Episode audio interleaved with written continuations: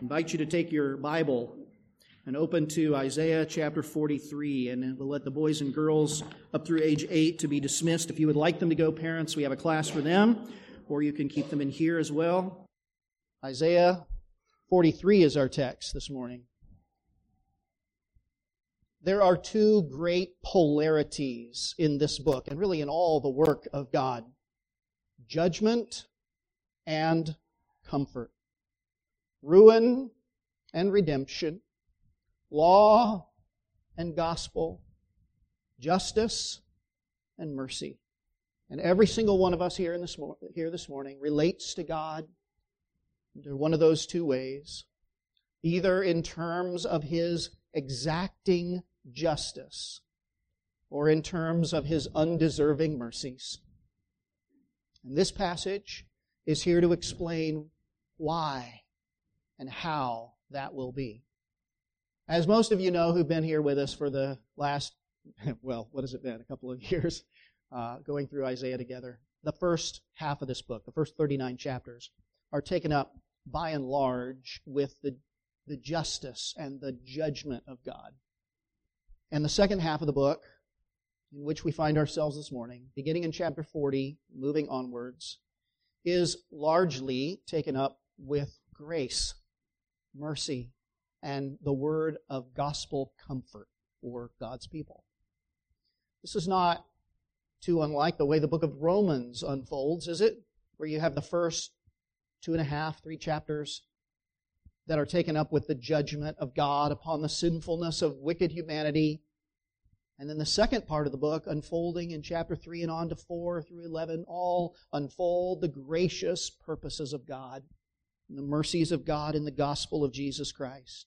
You know that judgment has its place, both in terms of the lost, in exalting the justice and the holiness of God, but in terms of those who would be saved to drive them to a place of the sense of their need for salvation. This is what this word does. When God brings His judgment and His mercy together, that is where people are converted. When they feel the weight of the condemnation of God resting upon their shoulders. And then they are freed by the grace of the Lord Jesus Christ. That's where transformation takes place. And so we are working our way here through what might be called the gospel of the Old Testament. For this book of Isaiah is so precious in unfolding both these truths in righteousness and in mercy.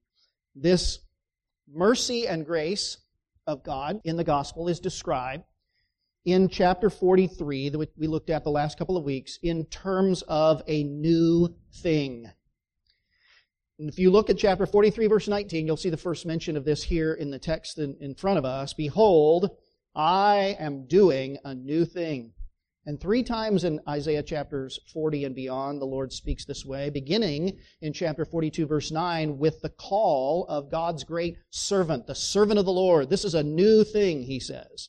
And then in chapter 48, verse 6, he says, From this time forth, I announce to you new things, hidden things that you have not known. And in chapter 42, God's new people are called to sing a new song. And in chapter 62, they're called by a new name. And in chapter 65, they dwell in a new heavens and a new earth. But in this section, the one in front of us, Isaiah is moved by the Spirit of the Lord to bring together in stark juxtaposition both the judgment of God and the mercy of God. In fact, to bring them together in such a startling way as to even be puzzling at first glance. Now, I want you to see just a, a highlight of each of these. In verse 28 of chapter 43, verse 28, notice how the verse ends that God will deliver Jacob and Israel over to utter destruction. And then if you go to chapter 44, verse 4, it says that the descendants of Jacob will spring up like willows by flowing streams. Now, I want to I want you to puzzle over that for a minute. How can this be? This is almost a contradiction. On the surface, it's like, how can you have utter destruction and yet salvation?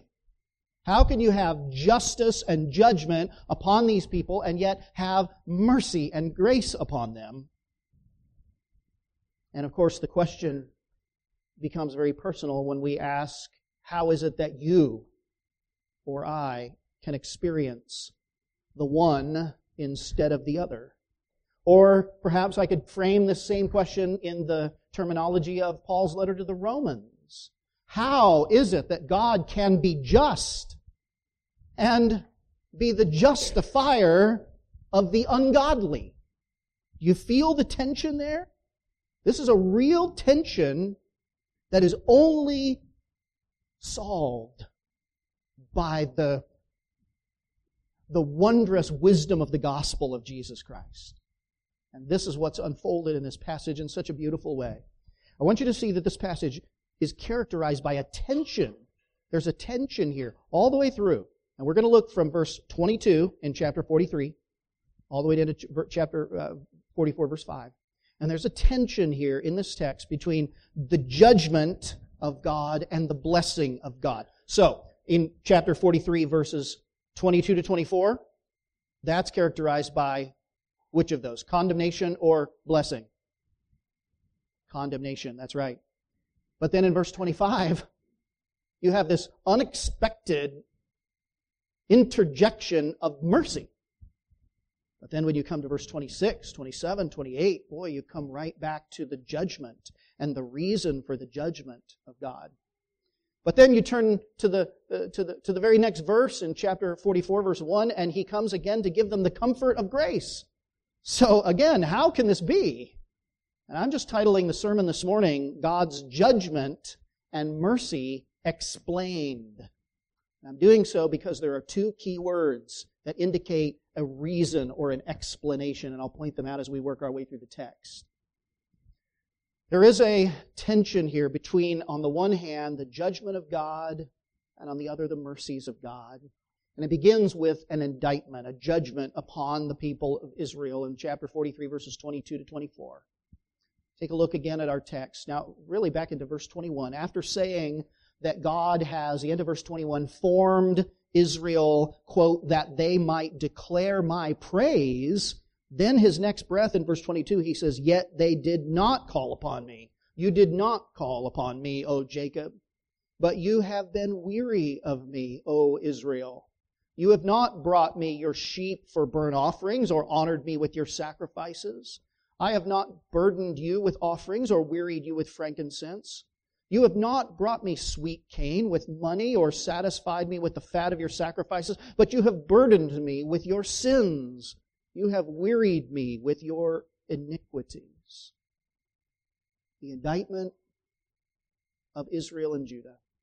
And that judgment can be summarized in the end of verse 22 this way You have been what?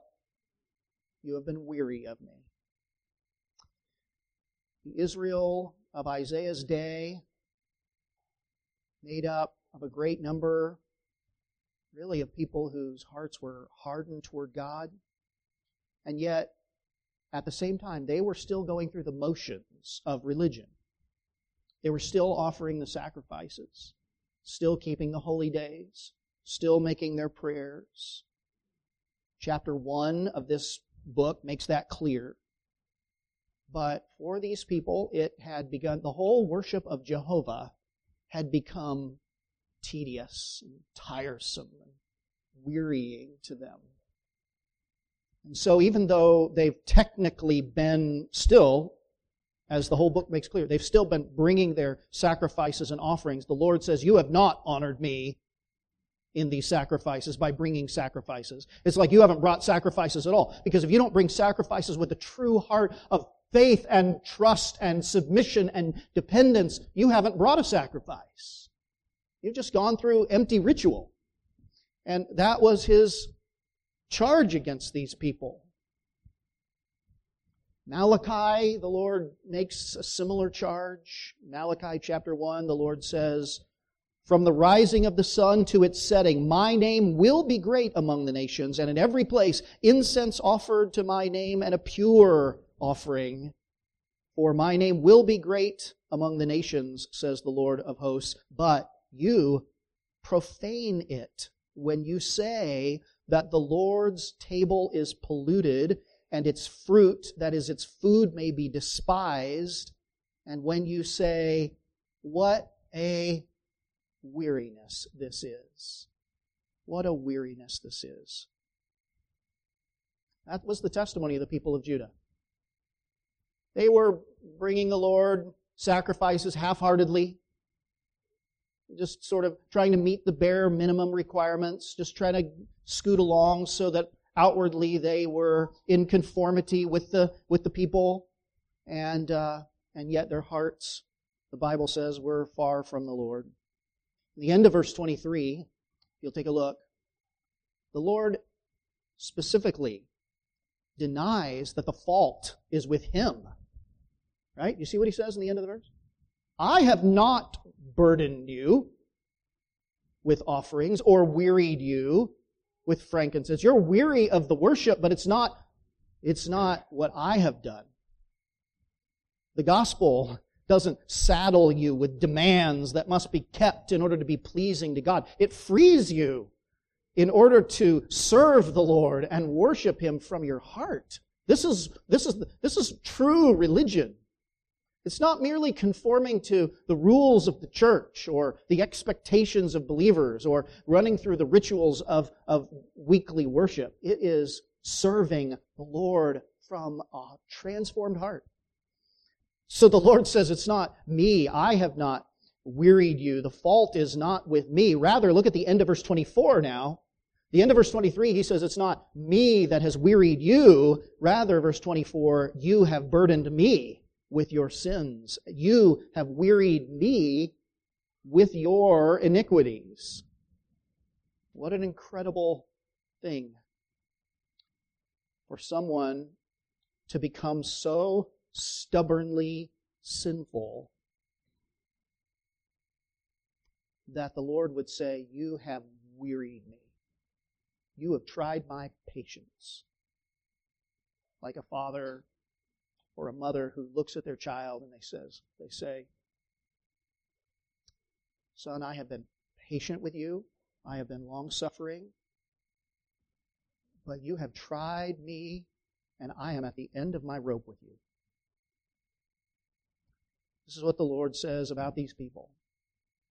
And friends i know from sad experience that there are people who gather together in this assembly to worship the Lord week by week. And yet, some of them sitting there are going out and living according to the flesh Monday through Saturday. And their hearts are being hardened toward God. And it's happening little by little by little. And when you come and you sit here, I, am not always I'm not able to tell. Maybe I look out and I see you mumbling the words of the hymn or enduring the prayers or sitting there and getting through a sermon. But I wonder always, and I pray about this is there a man or woman or boy or girl who comes week by week like that?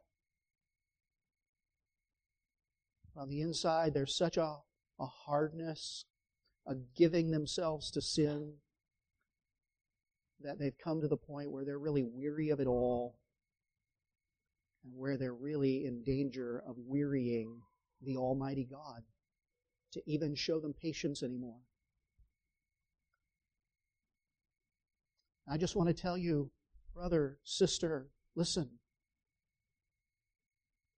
The Lord will be gracious to those who renounce their sin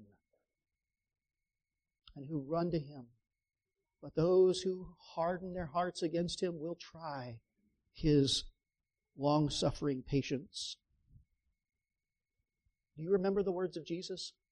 who said, Why do you call me Lord, Lord, and do not do the things that I tell you to do? Maybe that's him through my voice right now talking to you. Why do you call me Lord and you don't do what I tell you to do? I am not your Lord. Oh, I pray you, by God's grace, bow your knee to the Lord Jesus Christ. Submit your way of thinking and your way of acting and your life and your sin. Submit it all to Him. Lest you become given over to the utter destruction of the judgment of God. There is only one sacrifice that the Lord wanted from those people. Only one sacrifice with which he would not that he would not despise, and that is a broken and a contrite heart. And I want to tell you that sacrifice the Lord will receive all day long. Bless his holy name. Bless his grace. Those who know and freely confess their sin, he's gracious. But such was the state of Judah. Their weariness of the Almighty, that they, beca- they became a weariness to their God. But then in verse 25, all right, take a look at verse 25, and this is just an astounding change of tone. Here is an unexpected interjection of mercy, and I want to ask, how is this? Why is this here? For the next breath out of his mouth is this I, I am he who blots out your transgressions for my own sake, and I will not remember your sins. mercy. In the middle of this indictment, there's this interjection of mercy. And, and I want you to see, first of all, how the mercy is described. He describes that mercy in terms of God's very nature, right? You see that in the text? Look at it again. I am He and there, there's really an emphasis here in the Hebrew. This, I, I am this kind of God, the God who shows mercy by blotting out transgressions. Can you imagine something being blotted out completely? I mean, like you take a dish and wipe it clean as if there was no dirt and stain there, no gr- grease and grime at all. It's just clean and fresh and it can start brand new. Who can do that but God? He's a God who can blot out your transgressions. Let me tell you, the stain of your sin goes all the way down to the very depths of your nature, but God can blot it out.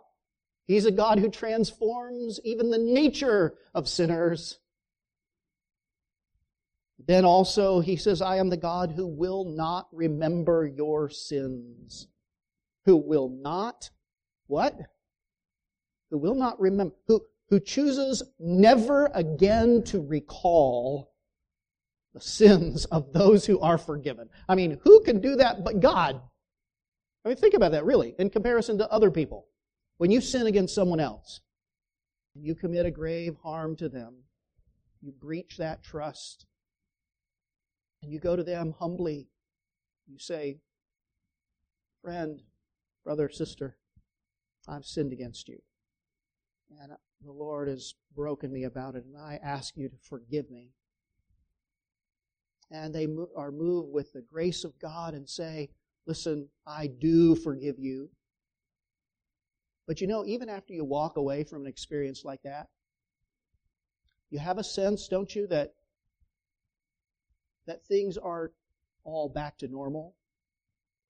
That no matter how gracious that person has been, that they can never fully forget that deep harm that has been caused, that breach of trust and hurt that is caused, right? You know, you know, you understand what I'm saying?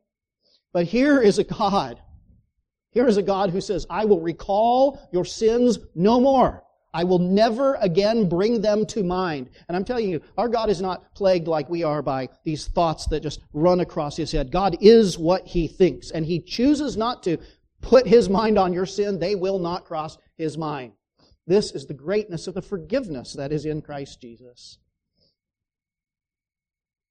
But there is also in this text verse 25, a reason for that mercy. Right? You see it? What is it? For I will blot out your transgressions for my own sake.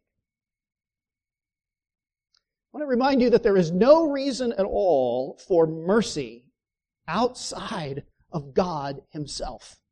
There is nothing in us that draws out the compassion and mercies of God. There is nothing outside of God. It is His free choice to be merciful to sinners that is at the heart of salvation. And His purpose is within Himself. Listen, the Bible tells, tells us, and I, I so freely acknowledge this to the Lord so often Lord, in me, that is in my flesh, there is no good thing. There's nothing in me that merits your kindness in any way. Forgiveness is attributable only to God's name. Who is it? What is, who is he? Remember that when Moses was called before the Lord to behold his glory, the Lord said, I will show you my glory by declaring to you my name. The Lord, the Lord, a God merciful and gracious, slow to anger, and abounding in steadfast love, right? This is the Lord. This is who He is in Himself. And His purpose in showing that grace is to display the glory of His mercy for all eternity. He is the Lord. There is nothing inherent in us, and there, is no, there was nothing inherent in Israel that called for God's grace and God's forgiveness. And if there's any question about that at all, then the Lord puts it to a challenge in the next verse, verse 26. He says to his people, to Israel, those who name his name, Put me in remembrance. Let us argue together. Set forth your case that you may be proved right. It's as if he looks at them and says, What nation can declare its own righteousness before me. And I ask you that today. What person, what person among us can set forth the case of his own righteousness? Can you? Does not your conscience condemn you as your accuser? Does not the very law of God charge you with being a transgressor? And now the Lord lays out the reason for his condemnation. Just like you had the reason for his mercy in verse 25, you have the reason for his judgment in verses 26 and 27 and following. He says, Your first father sinned, and your mediators transgressed against me. Therefore, there's another reason word, right? Therefore, I will profane the princes of the sanctuary and deliver Jacob to utter destruction and Israel to reviling. The first father of that people, in an ultimate sense, is really the first father of us all, right? Who is who? Adam. In Adam, we all sinned, fallen from the glory to which we were to attain. And we have inherited Adam's nature as a sinner and his guilt. This is probably, though, a reference to the immediate father of these people, who is named in verse 22, and again at the end of this section, in verse at the end of this chapter, in verse 28. That is the man by the name of Jacob. Your first father sinned, and boy did he. Even his name right? Means supplanter, deceiver, schemer. And not only does he say their first father sinned, but your mediators have transgressed against me. This is a word that speaks of their teachers, their spokesmen, those who stood in their stead, represented the people like their kings and their priests and their prophets. These leaders, these representatives had transgressed the law of God. What happened with the kings of Judah? Well, they took advantage of their power and authority to do what they wished. What happened with regard to their priests? Well, they started living off the backs of the people rather than caring for the flock to which they were entrusted. They, what happened with their prophets? Well, the prophets began to tell the people what they wanted to hear, right? And so from their first father to their mediators, to the people themselves, all of them, the nation as a whole had forsaken their God. And therefore, look at verse 28 again. Therefore, you see, here's the word now that justifies God's judgment of that nation. Therefore, he says, their sin and rebellion is the just reason for their condemnation. Because of their persistent sin, the Lord says, First, I will, for, for, I will profane the princes of the sanctuary. Those mediators who were supposed to represent God would be left to themselves, would be merely men with earthly power, like Annas and Caiaphas, the rulers of the, uh, the high priests uh, in Jesus' day. These people would be left without holy priest or godly king or true prophet. I will profane the princes of your sanctuary. And then the last line of the Lord's judgment, I think, is the most sobering. And I will deliver Jacob to what? To utter destruction, and Israel to reviling. The word utter destruction, the Hebrew word cherem, C H E R E M. We've talked about it before because it's a significant word in the Old Testament. And it has to do with, um, it really has deep roots in the Old Testament law. Has to do with something that is completely and irredeemably given over to the Lord. And so, from a human perspective, it's banned. So, some translations have, He will put Israel under the ban. He will cause them to be utterly destroyed because when something was in this position, it was given over to the Lord, banned for any ordinary person. It was cursed for them. It was an accursed thing for any human. It was holy for the Lord, for the display of His justice or His mercy. It was wholly given over to the Lord. It was sacrificed to God alone, unredeemable, usually to the destruction of that thing, often a destruction in fire. This is something that is cherem. And in Joshua chapters 6 and 7, um, it's used of the first Canaanite city that was encountered as the people of Israel went into the promised land. You remember what that city was? The city of, they marched around it seven times, city of Jericho. The city of Jericho, the Bible says, was to be devoted to the Lord completely, devoted for destruction. The whole city, everything in it, was to be destroyed and burned up as a sacrifice to God. That's this word, okay? Or the word is used in 1 Samuel chapter 15 of the Amalekites, another of the Canaanite peoples. And the Bible says that when you come to these people, he told King Saul, they are to be completely destroyed. You don't leave anything left alive. All of this is completely devoted to the Lord. It is cherem. And it ought to be given over to utter destruction. And of course, we know that Saul spared the life of some of the animals and the king and was rejected as king of Israel because of that. So this is a very serious thing.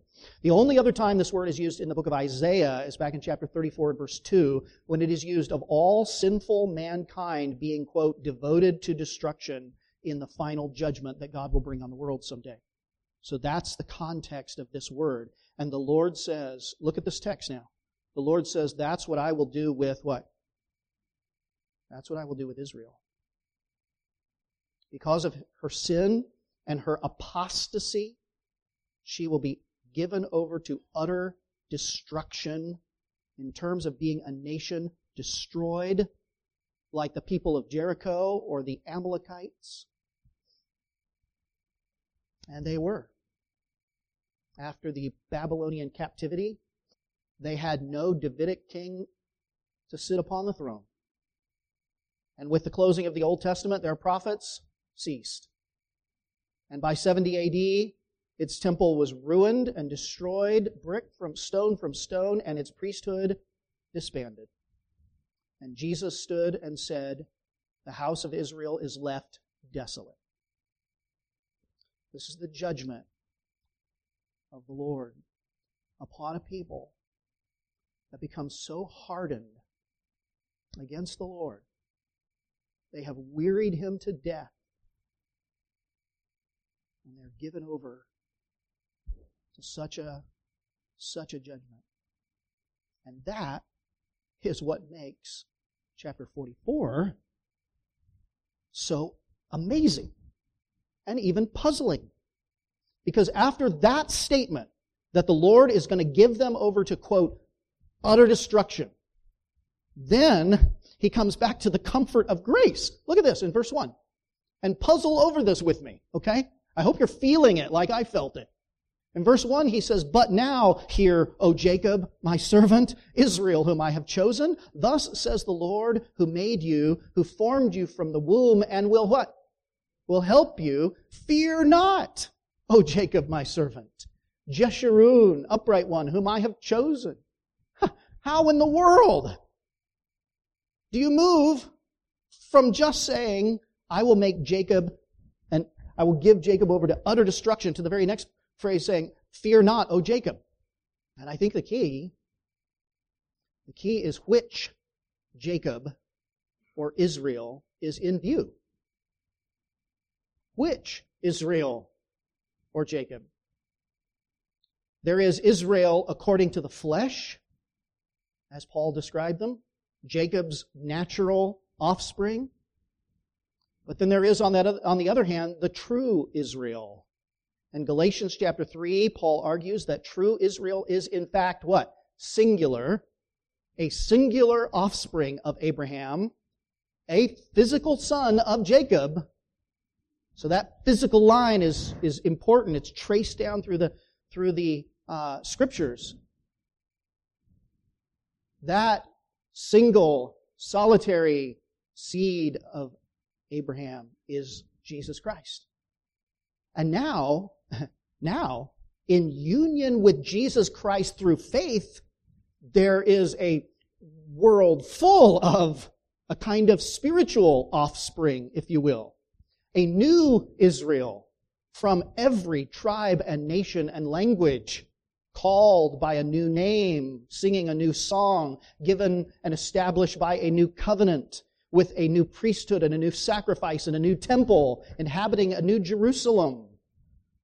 The types and the shadows and the mystery have given way now to gospel reality in the mind's eye of the prophet.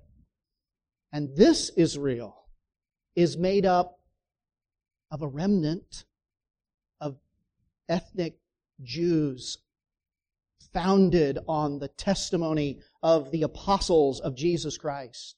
But it will encompass people from the ends of the earth and here is the great gospel hope for that people.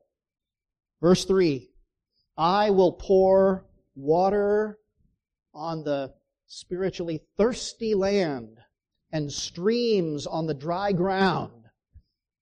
Now, when is that? What is that? What's going on? You remember that Jesus, our Savior, on the great day of the Feast of Booths, during one of his three years of earthly ministry, he went to the city of Jerusalem on that day when the priests of Israel carried the water from the pool of Siloam through the water gate and up into the temple, and at the temple, at the base of the altar, poured out that water to remind the people of that water that flowed from the rock when they were traveling through the wilderness. And Jesus stood up on that day at that moment with a loud voice said, If anyone thirsts, let him come to me and drink. You remember that? He is the living water that satisfies the soul, that sustains a person to eternal life. He is that living water that Isaiah sees poured out upon dry and thirsty lands, just like he was that rock in the wilderness that was stricken for his people, and out of him flowed life giving water. And he goes on and he says, our Savior, when he stood in the temple that day, he said, Whoever believes in me, as the scripture said, out of his heart will flow rivers of living water. And then John adds this. Now he was talking about the Spirit, whom those who would believe in him were to receive. For as yet, John says, the Spirit had not been given, for Jesus had not yet been glorified. It was the glorification of Jesus that would bring about this outpouring of the river of the Spirit. And 40 days after Jesus' death on the feast of Passover, he ascended into the throne of glory. And 10 days later, as the Jews celebrated another festival, the Feast of Weeks, we call it Pentecost. There was the beginnings of the great outpourings of the Spirit upon the apostles and upon the Jewish converts to Christ Jesus. And then in chapter 8, the Lord's Spirit was poured out in mass upon believing Samaritans. And in chapter 10 of the book of Acts, the Holy Spirit was poured out in mass upon the Gentiles, or began to be poured out upon the Gentiles. And so we have right here in verse 3, look at the end of the verse, and I will pour out my Spirit on your offspring. First upon Christ, that singular offspring at his baptism, and then upon all who are in Christ as he says, I will pour out upon your offspring and my blessing on your descendants. And they shall spring up among the grass like willows by flowing streams. And this one will say, I am the Lord's. I mean, he will call upon the name of the Lord, the very thing that fleshly Israel failed to do in verse 22. They did not call upon me. This one will call and say, I am the Lord's. And another will call on the name of Jacob which implies that he's not naturally a son of Israel, but united to the people of God. And another will write on his hand, The Lord's, I am the Lord's, and name himself by the name of Israel. And so in Abraham, all of the families of the earth are blessed. As Paul says in Romans, in Galatians chapter 3, verse 29, if you are Christ's, then you are Abraham's offspring and heirs according to the promise.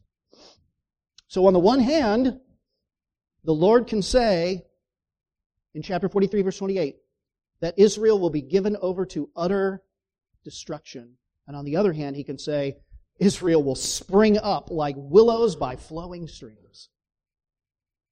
You can think of it this way Israel was a rebellious nation that by the blade of God's judgment was cut down like a tree to the stump. But out of that stump, a new little shoot began to spring forth, the Christ. And that shoot grew into a great tree, and the wild branches of all of the Gentile nations were grafted into that great tree. And God is able even to graft back in the natural branches, those that were cut off when they turn in repentance to their Messiah. Or you can think of it like this a seed going into the ground to die. And three days later, new life springs up from that seed. That land is a spiritually dry land. But God would pour water out upon that desert, and that river of God would flow from his throne out onto that desert and grow deeper and deeper the further that river goes, even though no tributaries are feeding it at all. And those seedling, that little seedling will grow by that river and reproduce, and many willows spring up along its banks, drinking in the river of God's Spirit. And like a tree planted by the rivers of water, he will bring forth his fruit in his season, and the leaves will be for the healing of the nations. This is the gospel. Isaiah foresees the coming of the Savior and the global ingathering of the people of God, not only from the Jews, but also from among the nations. And so Isaiah says to the remnant of those who believed among the people, in the face of the prediction of natural, national annihilation, he's able to say to them, yet fear not. Fear not. A new thing is coming. A messianic hope. The age of the Spirit will dawn by the grace of God. Now, in closing, I think there are at least three important things that we ought to take away from this. And the first is that God is absolutely faithful to fulfill his promises. Both his promises of judgment and his promises of mercy. And it's possible that there is someone who is religious, who even assumes that they are a part of the community of God's grace, but that person so gives himself to sin that worship becomes a burden. He tries the patience of God to where the Lord says, finally, I will deliver him over to utter destruction. And maybe he gives them over to a grave chastening that will, in fact, be literally life altering for that person. Or maybe even that person is given over to eternal destruction because he never truly was the Lord's. And that is a fearful thing and something that we all, we all ought to give serious and earnest thought about. But if you will turn back to the Lord, you right now, today, while it is yet today, will not harden your heart, but seek after the Lord, you know what you will find?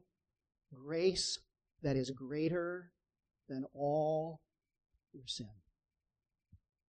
I think, secondly, there is a message here for those of us who are saved, and that is that God does not show us grace because of our deservedness, but for His, His namesake, for His own name, because of who He is.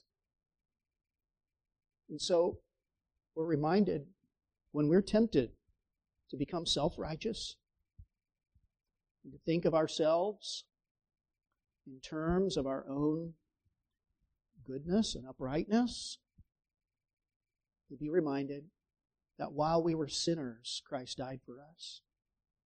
That while we sought Him not, while we were dead in our trespasses and sins, He made us alive together with Christ for His own glory. And I think that's the deepest comfort. I really do. That God saves people not because of what's in themselves, but because of His own name. I think that's the greatest comfort because I am assured by that that His name is at stake in my salvation. That He will do everything that it's going to take to bring every one of His true children all the way home. That what He begins, He will continue until the day of Jesus Christ. That He will guard His glory. That He will pursue and chasten and preserve for His own name's sake. Then I think, thirdly and finally, that we are reminded from this text that all of God's promises, we've been dealing with promises here, right? Promises of grace, okay? Promises of mercy in the context of national judgment. All of God's promises of grace find their yes and amen in Christ Jesus. In Christ. All of God's promises all boil down to this one thing. All of the scope of His grace really has us all narrowing down until we're all looking in one singular place. And that is to the person of Jesus Christ. He is the seed of Abraham, the offspring of Jacob, and the son of David. He is the chosen one of God. He is the obedient, faithful servant where we have been so unfaithful. He is our wisdom and righteousness and sanctification and redemption. And in Him, both judgment and mercy met together. You want to know the place where these two polarities of God's nature come together more than anywhere else in the entire history of the world is on the cross of Calvary. For there we see the epitome of the judgment of God, but we also see the epitome of His mercy. Friends, your life is hid with Christ. Amen? In Christ alone. You have died and your life is hidden with Him. Far be it from me to boast except in the cross of our Lord Jesus Christ. I mean, neither circumcision nor uncircumcision counts for anything but a new creation in Christ Jesus. Our hope is in Christ alone. Friend, run to Christ. Hold on to Christ. Persevere in Christ. Trust Him. Submit to Him. Believe Him, follow Him. Christ alone is our hope. To this I hold, my hope is only Jesus, for my life is wholly bound to His. Oh, how strange and divine! I can sing, All is mine, yet not I, but through Christ in me. All glory to our Savior. Amen. Lift your eyes to Him right now while we pray. All glory to you, Lord Jesus. Father, please use this word to strengthen, to sweeten, and to warn and save those who are in danger of being lost. In Christ Jesus. Amen.